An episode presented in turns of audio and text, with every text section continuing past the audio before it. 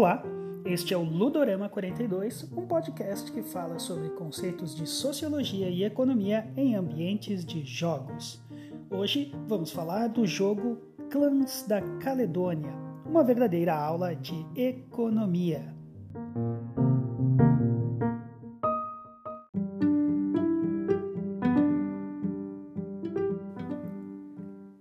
Caledônia é um jogo de tabuleiro de estratégia econômica ambientado na Escócia do século XIX. Nessa época, a Escócia deixava de ser uma sociedade agropastoril para se tornar uma sociedade industrializada e muito dependente do comércio e da exportação. Consequentemente, a produção de alimentos aumentou para sustentar o crescimento populacional. O linho cada vez mais era substituído pelo algodão importado e barato, e a criação de ovelhas ganhou importância. Quando a produção de vinho e brandy no continente europeu foi assolada por uma praga de insetos no fim do século XIX, o uísque escocês foi apontado como substituto do conhaque, o que levou sua fabricação a sofrer um boom e fez dele a bebida alcoólica mais nobre da Europa. Em clãs da Caledônia, os jogadores são chefes de clãs históricos e diferenciados que competem pela produção, comércio e exportação de produtos agropecuários e do seu famoso uísque.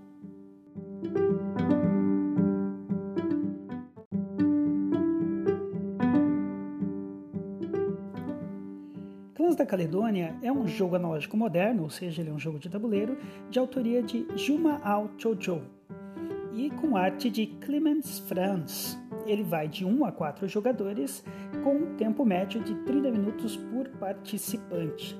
As principais mecânicas que ele incorpora são alocação de trabalhadores, construção de rotas, controle e influência de área, especulação financeira, jogadores com diferentes habilidades e tabuleiro modular.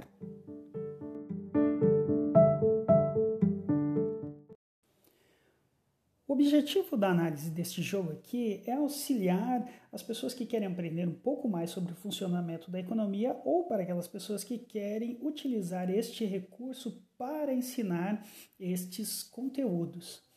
Os conceitos da economia são muito abstratos, trabalham com leis que fazem parte do nosso dia a dia, principalmente no que diz respeito à tomada de decisão, mas nem sempre são fáceis de explicar ou de demonstrar. O que nós temos nesse jogo é uma ótima simulação do que acontece numa economia organizada pelo mercado. Na teoria econômica, as sociedades podem ser organizadas de duas formas: ou pelo Estado, que seria uma economia planificada, em que ele determina o que e quanto produzir, como produzir e para quem produzir. Essas questões é, que são fundamentais dentro dessa ciência também podem ser resolvidas por uma sociedade organizada pelo mercado, que é o caso do jogo aqui.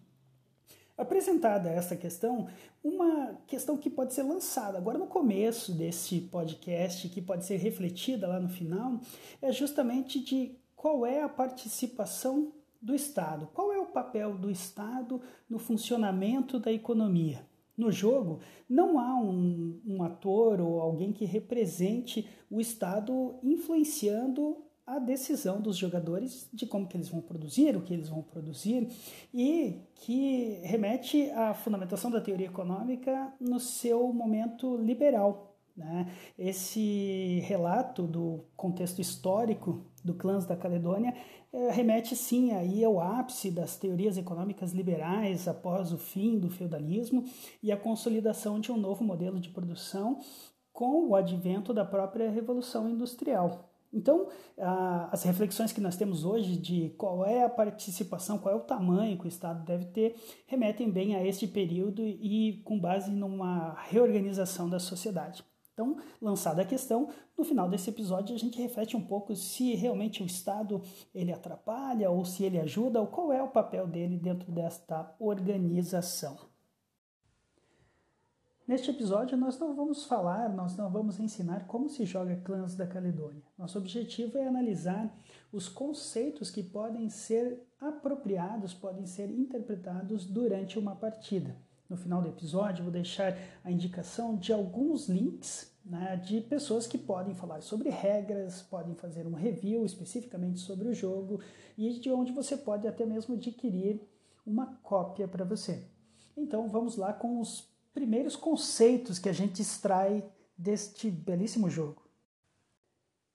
Uma das características principais do jogo é ter um tabuleiro modular com quatro tipos de terreno, cada um deles em um formato hexagonal e que são adjacentes uns aos outros. Né? Alguns deles são divididos por um rio, enquanto que o, os lagos que formam áreas maiores dividem aí grandes é, espaços territoriais.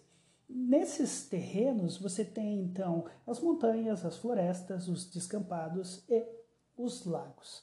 Ah, em cada um deles você pode alocar trabalhadores ou recursos que vão gerar insumos e produtos para você para etapas seguintes, ou que podem ser utilizados dentro do seu próprio turno.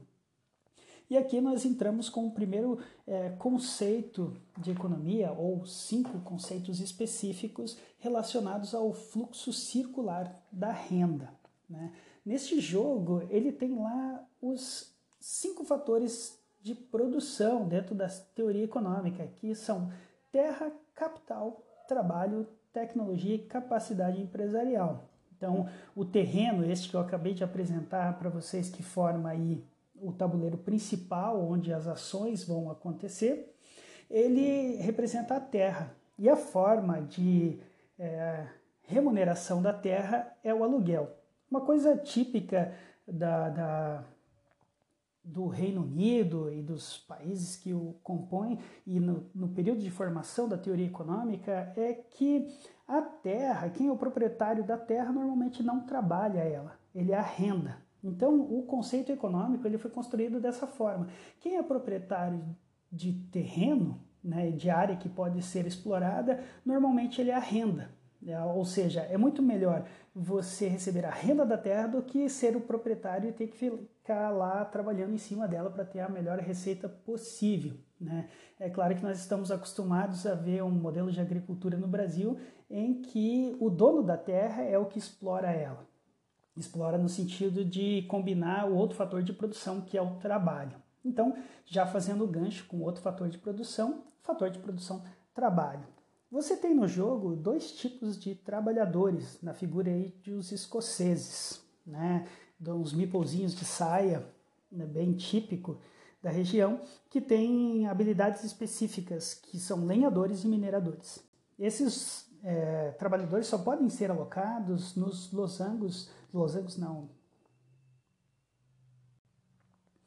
Esses trabalhadores só podem ser alocados nos hexágonos específicos, né?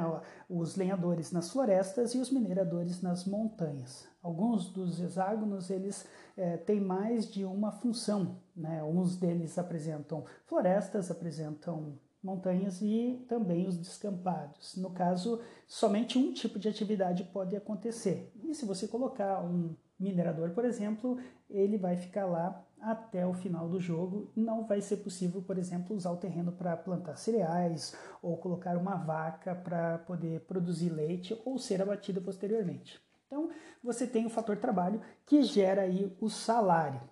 No jogo, o interessante é o seguinte: você não paga o salário do trabalhador, mas você tem a receita excedente. Se você quer trabalhar em um conceito mais específico, como a mais-valia do Karl Marx, ele fica bem evidente aqui, porque você bota o trabalhador lá e você tem uma rentabilidade em cima dele, ou seja, o trabalho dele paga as contas dele e o excedente disso vem para você. Não é o caso de aprofundar aqui agora, mas é possível fazer um debate posterior sobre esse elemento aqui. Hoje nós vamos focar um pouco mais sobre a questão do Estado liberal. Então nós vamos entender que este trabalhador está muito feliz com a receita e está muito feliz de contribuir para o seu clã com o excedente da sua produção. Então nós falamos sobre terra, falamos sobre trabalho e agora nós vamos falar sobre capital. Né? Capital, no conceito econômico, são máquinas e equipamentos. Então, nós temos que entender que uma destilaria é um investimento em capital. E este capital, a cada final de turno, ele vai gerar aí uma rentabilidade para você, ou ele vai gerar um produto que vai ser comercializado e vai dar a sua receita. Então, nós temos também as ovelhas, as vacas, pode-se entender aqui dentro do jogo como um investimento em capital e um investimento até mesmo na parte agrícola, né, na produção de cereais, porque a cada ciclo ele vai gerar um resultado para você. Os uh, produtos básicos aqui são gerados a partir das ovelhas que geram lã, né, as vacas que geram leite, e do leite que se você instalar, daí também de novo o conceito de capital, uma queijaria, você pode processar o leite e transformar em queijo. Note, esses produtos, né, nós temos os produtos básicos como lã e leite. O leite, no caso, ele pode ser beneficiado e ser transformado em queijo. A vantagem disso é que o queijo tem uma cotação maior no preço de mercado, ou seja, ele aumenta a tua rentabilidade. Então, investir em capital é importante para você ter um resultado melhor, dependendo das transações econômicas que você vai querer se relacionar, principalmente quando estiver voltado para o comércio exterior.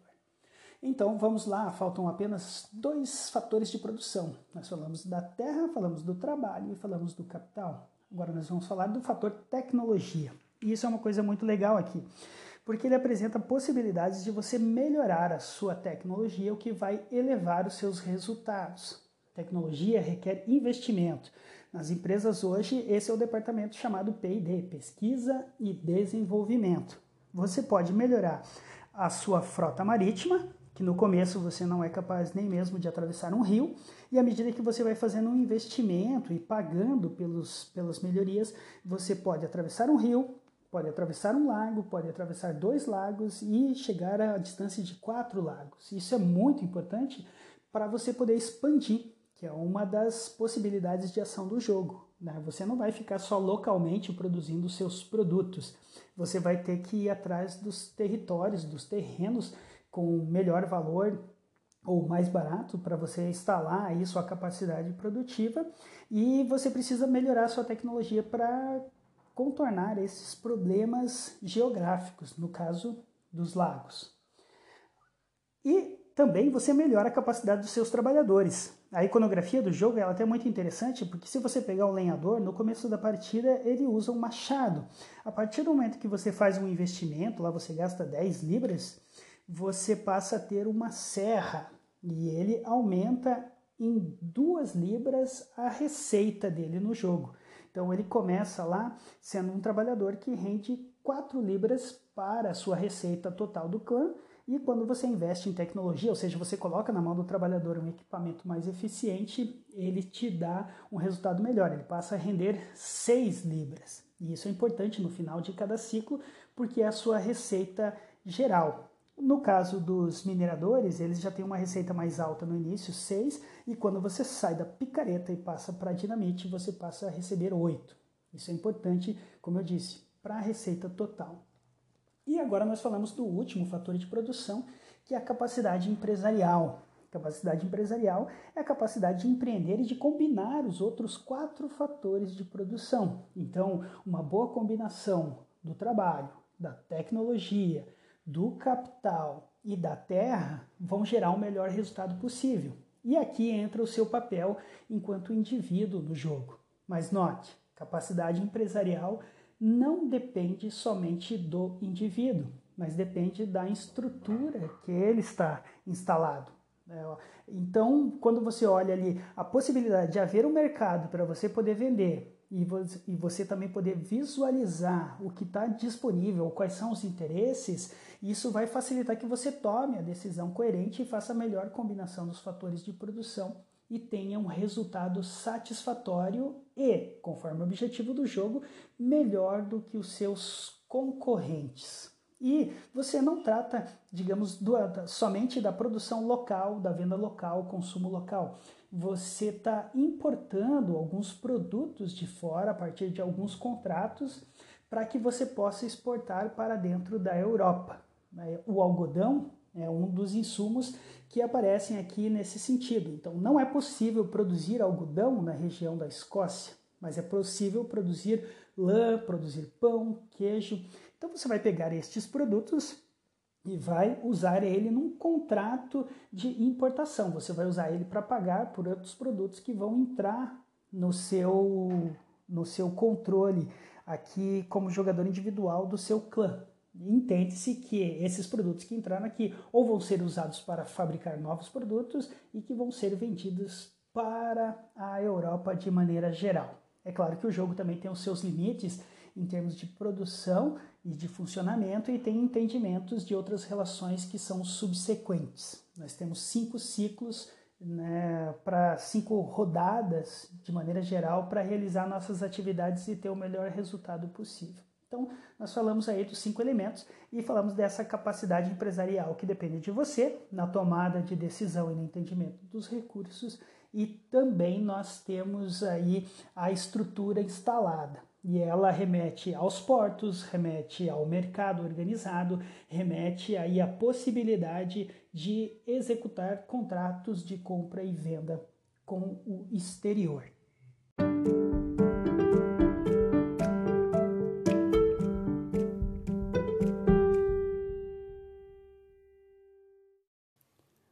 Ciclo de negócios.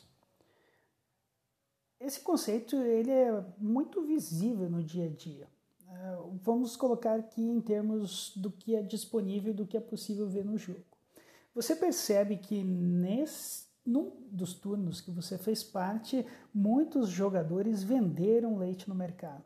E aí, quando eles fizeram isso, os preços caíram lá embaixo. E aí você já está pensando: nossa, se o preço do leite está bom desse jeito, eu não tenho que produzir, ou seja, eu não tenho que gastar com vacas é, para produzir leite, porque vai valer mais a pena eu comprar no mercado. E aí você vai esperar uma rodada para que no próximo ciclo você pegue esse produto barato, esse insumo barato para usar na tua produção. Ok, você e todos os outros jogadores estão cientes dessa informação e todos estão com seus planos para ter o melhor resultado possível. Então você não vai produzir leite e não vai vender, porque não vai valer a pena vender no mercado porque está muito barato, mas todos os outros jogadores vão disputar este insumo barato no mercado. Então pode ser que se você não for o primeiro jogador a ter a oportunidade de ir no mercado e comprar leite, pode ser que você seja o último jogador e tenha que pegar ali depois de dois ou três jogadores a cotação mais alta e ainda dependendo da quantidade que eles vão comprar no mercado. Isso é, acontece no dia a dia e a gente vê muito com produtos que ah, durante uma safra, pegar o exemplo do tomate, que já foi muito emblemático, assim, você olha o preço do quilo do tomate e você julga ele absurdo. Né? Por quê? Porque poucas pessoas produziram ele para colocar ele no mercado e a disputa, ou seja, a demanda por ele é, se torna maior. E aí você não compra o produto e fica na expectativa de, pô, então se o tomate está tão caro, se você for um produtor, né, claro, você fica naquela expectativa de se eu produzisse tomates, eu ia pegar toda essa receita e ia ter essa rentabilidade. Então, todo mundo que tem terreno e que pode produzir, ele muda a chave da sua produção. O cara deixa de produzir pepino, que está muito barato, para produzir tomate. Ele e todos os outros produtores. Então, quando chega no próximo ciclo, na próxima safra, você tem uma super oferta de tomate e aí o preço cai lá embaixo e as suas expectativas da rentabilidade se frustram. Né? Às vezes você pode ficar até na situação de empatar ou ter prejuízo, dependendo do número de entrantes, né, de fornecedores desse produto. Nesse jogo é importante prestar atenção nisso, porque não é porque agora o leite está barato que eu vou conseguir comprar este insumo. Vai depender do arranjo e do momento em que eu vou poder entrar no mercado e negociar esse insumo para minha produção. Então, não saia fazendo apostas sobre produção de queijo considerando um preço muito acessível ou que você imagina que vai dar a rentabilidade que você espera. Claro que no jogo Clans você não trabalha muito com essa expectativa nas primeiras partidas, você ainda está tentando entender a regra. Mas na medida em que você vai tendo uma experiência melhor, você começa a pensar mais na margem. Você começa a pensar assim nessa pequena diferença entre produzir uma unidade de leite ou comprá-la no mercado, quando que eu vou entrar no mercado, observando o ciclo de negócios.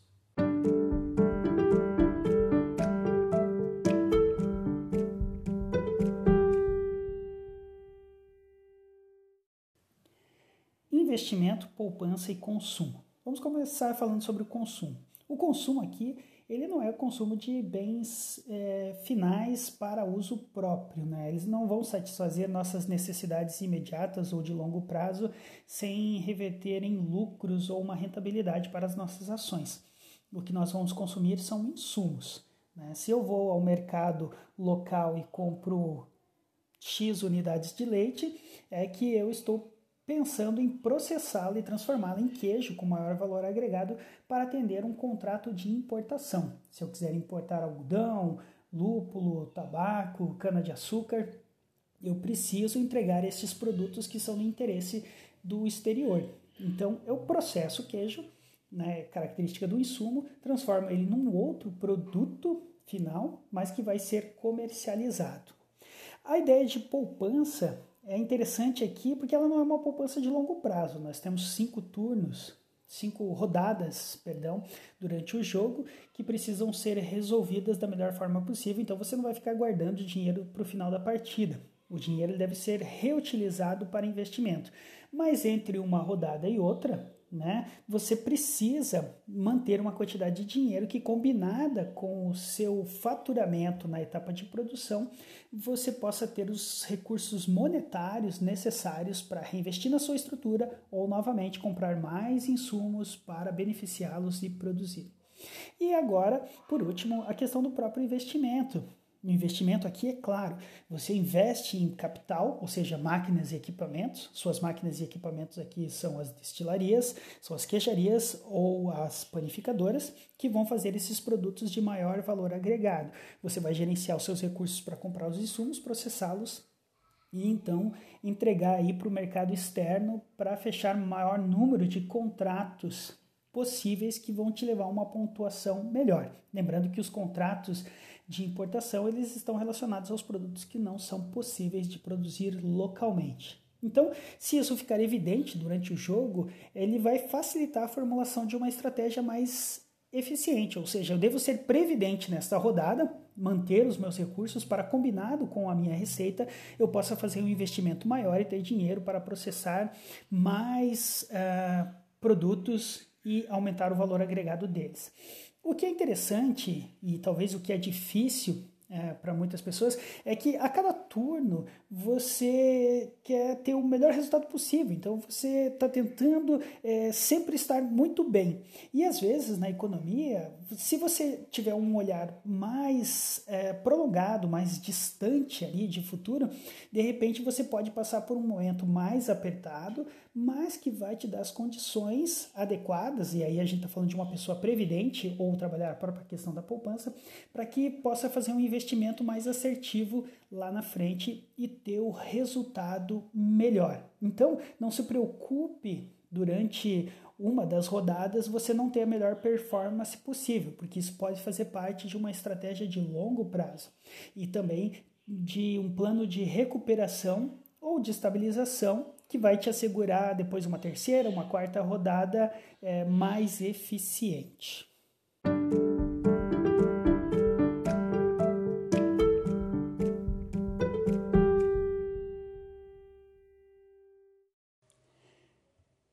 Neste último bloco, eu vou falar alguma coisa relacionada aí aos 10 princípios da economia, não todos, mas sobre alguns que, que são muito presentes aqui, né, que são conceitos bem básicos e acabam ajudando no dia a dia a refletir sobre o processo de tomada de decisão. É, começam aí com os quatro princípios dentro do primeiro, primeiro grupo de, de ideias formulados pelo Mankio, sobre como que as pessoas tomam decisões, né? Como que elas é, pensam aí nesse processo do que escolher, como escolher. Então a primeira coisa é trade-off. Trade-off é uma escolha conflitante. Nesse jogo isso tem muito, porque quando você vai colocar um trabalhador numa floresta para ele trabalhar, trabalhar para você e te dar a receita excedente, você pode colocar ele numa floresta cujo custo da terra é 1 um, ou você pode procurar lá outra floresta que tem de 3 a 5, até mesmo 6 em termos de aluguel. E você deve pensar assim, ah, de uma forma imediatista, que, ah, não, eu sempre vou pelo custo menor.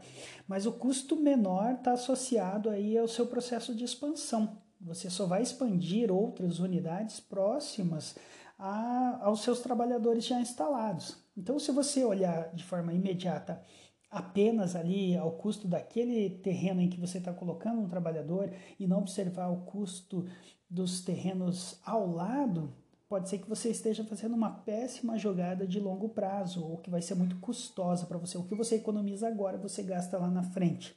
E também o posicionamento dela e o distanciamento. Você tem quatro portos no tabuleiro que você vai ter que se aproximar para fazer aí algumas ações específicas e obter alguns bônus.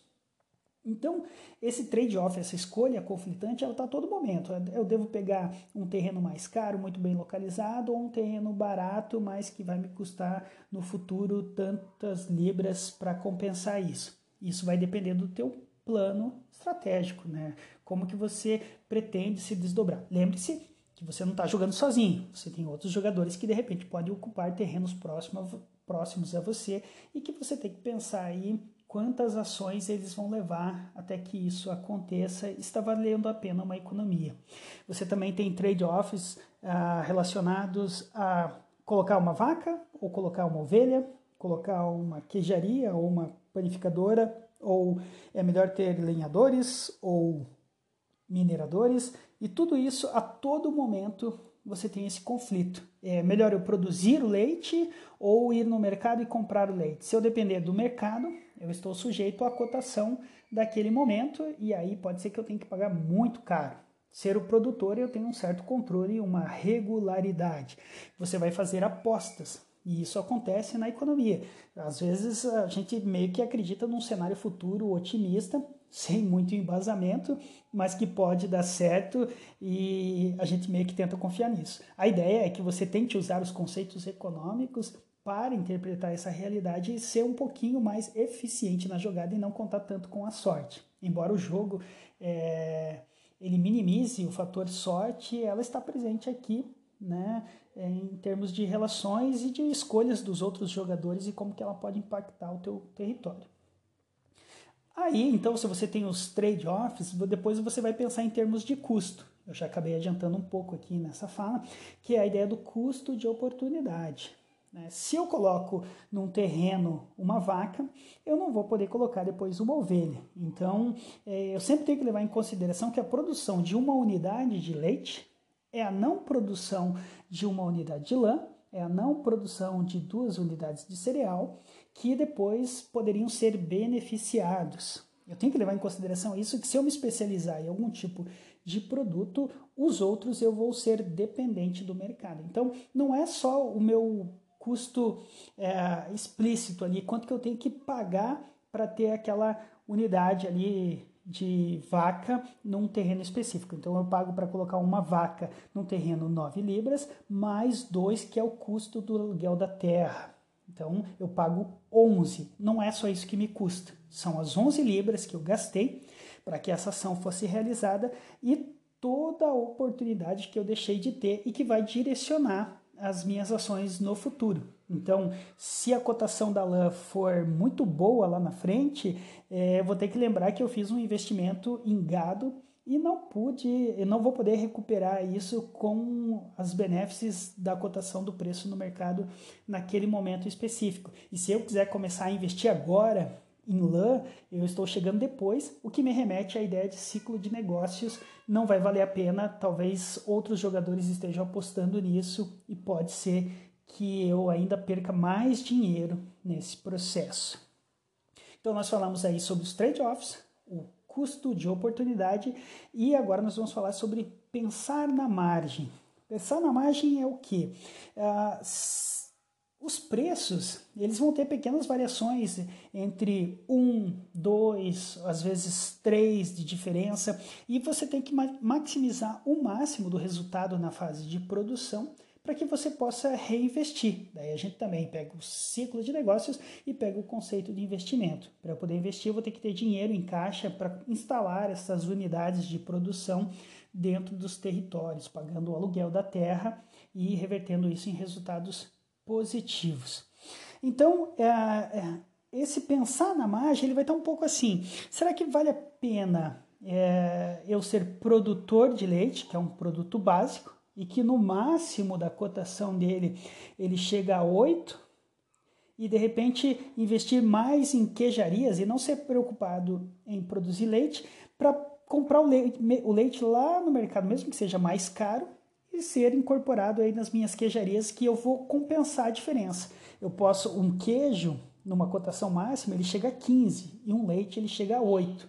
Então, de alguma forma, na pior das cotações do queijo, ele, ele chega a 7 né? E isso seria um momento em que eu não produziria. Então eu poderia uh, ir pensando na margem, na diferença e nos custos de produção, eu poderia focar em ter mais queijarias, ou seja, ter um perfil muito mais capitalista no sentido de implementar a estrutura de de beneficiamento de produtos e eventualmente pagar um pouco mais caro pelos produtos, mas não ter que me incomodar com a criação de, va ah, de vacas para a produção de leite mas pode ser um problema também se você quiser atender contratos que pedem carne, né? Então você não vai ter gado para bater e atender ao mercado de importação e exportação.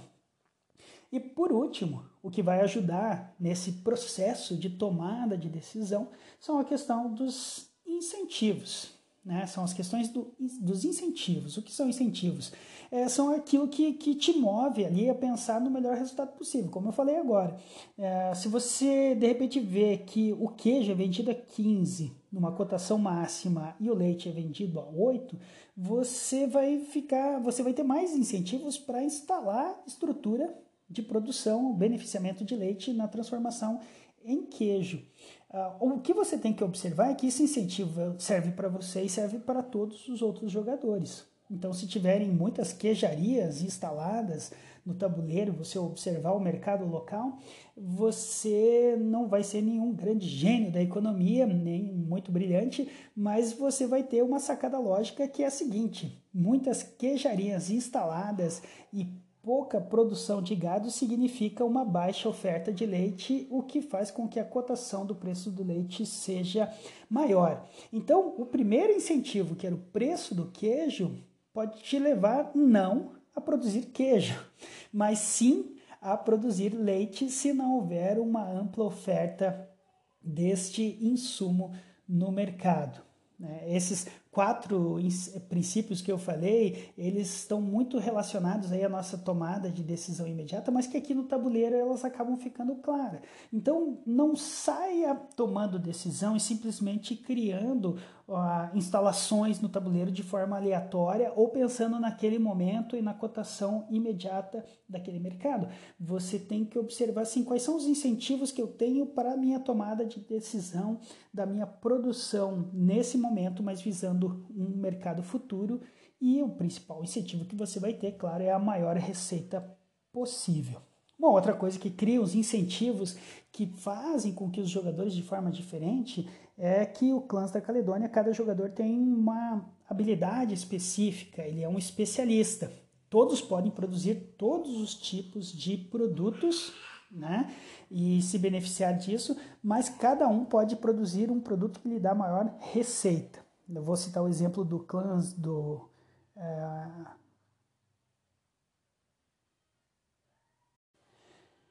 o clã Mackenzie, né, que é especialista em produzir uísque. Ele tem até um sistema de envelhecimento que faz com que os seus uísques eles sejam mais valorizados, eles dêem uma receita maior. Então você tem um incentivo aí para se especializar nesse segmento. Você vai investir mais na produção de é, cereais, que podem ser usados no beneficiamento do, do, das destilarias, gerando o produto whisky. Então, é bom que você não dependa muito do mercado aberto pela cotação do preço, mesmo que os cereais tenham uma cotação máxima de 8, não dá para você correr esse risco. Então, você vai ter a tua produção é, própria para beneficiamento e gerar um produto extremamente valioso. Nesse caso aqui é muita vantagem porque o whisky é o produto que tem a melhor cotação no mercado e uma demanda no exterior bem grande. Né? Então você pode se recuperar rápido. De repente não vale a pena você ficar gastando aí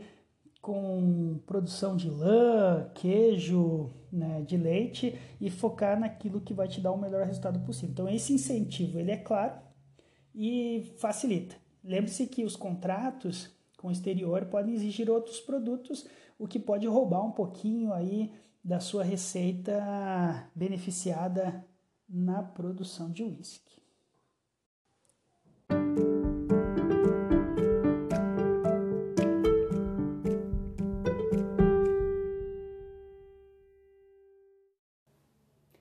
Este foi o Clãs da Caledônia, um jogo explicitamente econômico.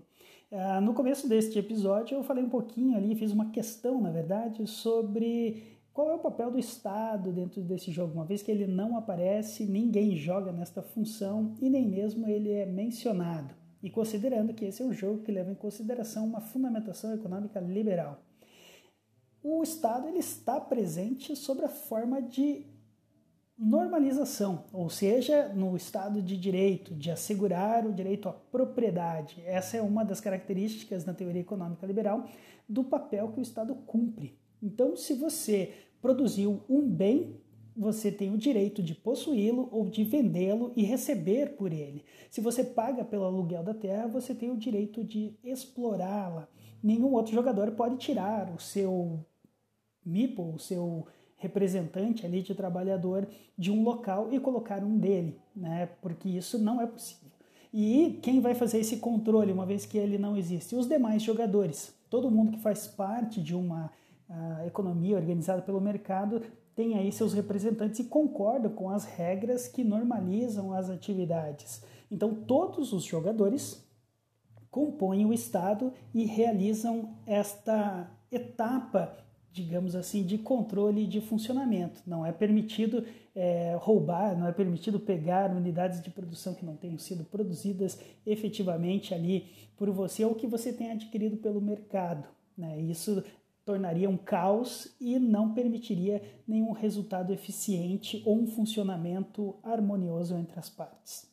Se você gostou e se interessou pelo jogo Clãs da Caledônia, você pode procurar ele num site chamado comparajogos.com.br. Lá o site vai fazer o trabalho, facilitar a sua vida de pesquisar o local mais barato para adquirir uma cópia.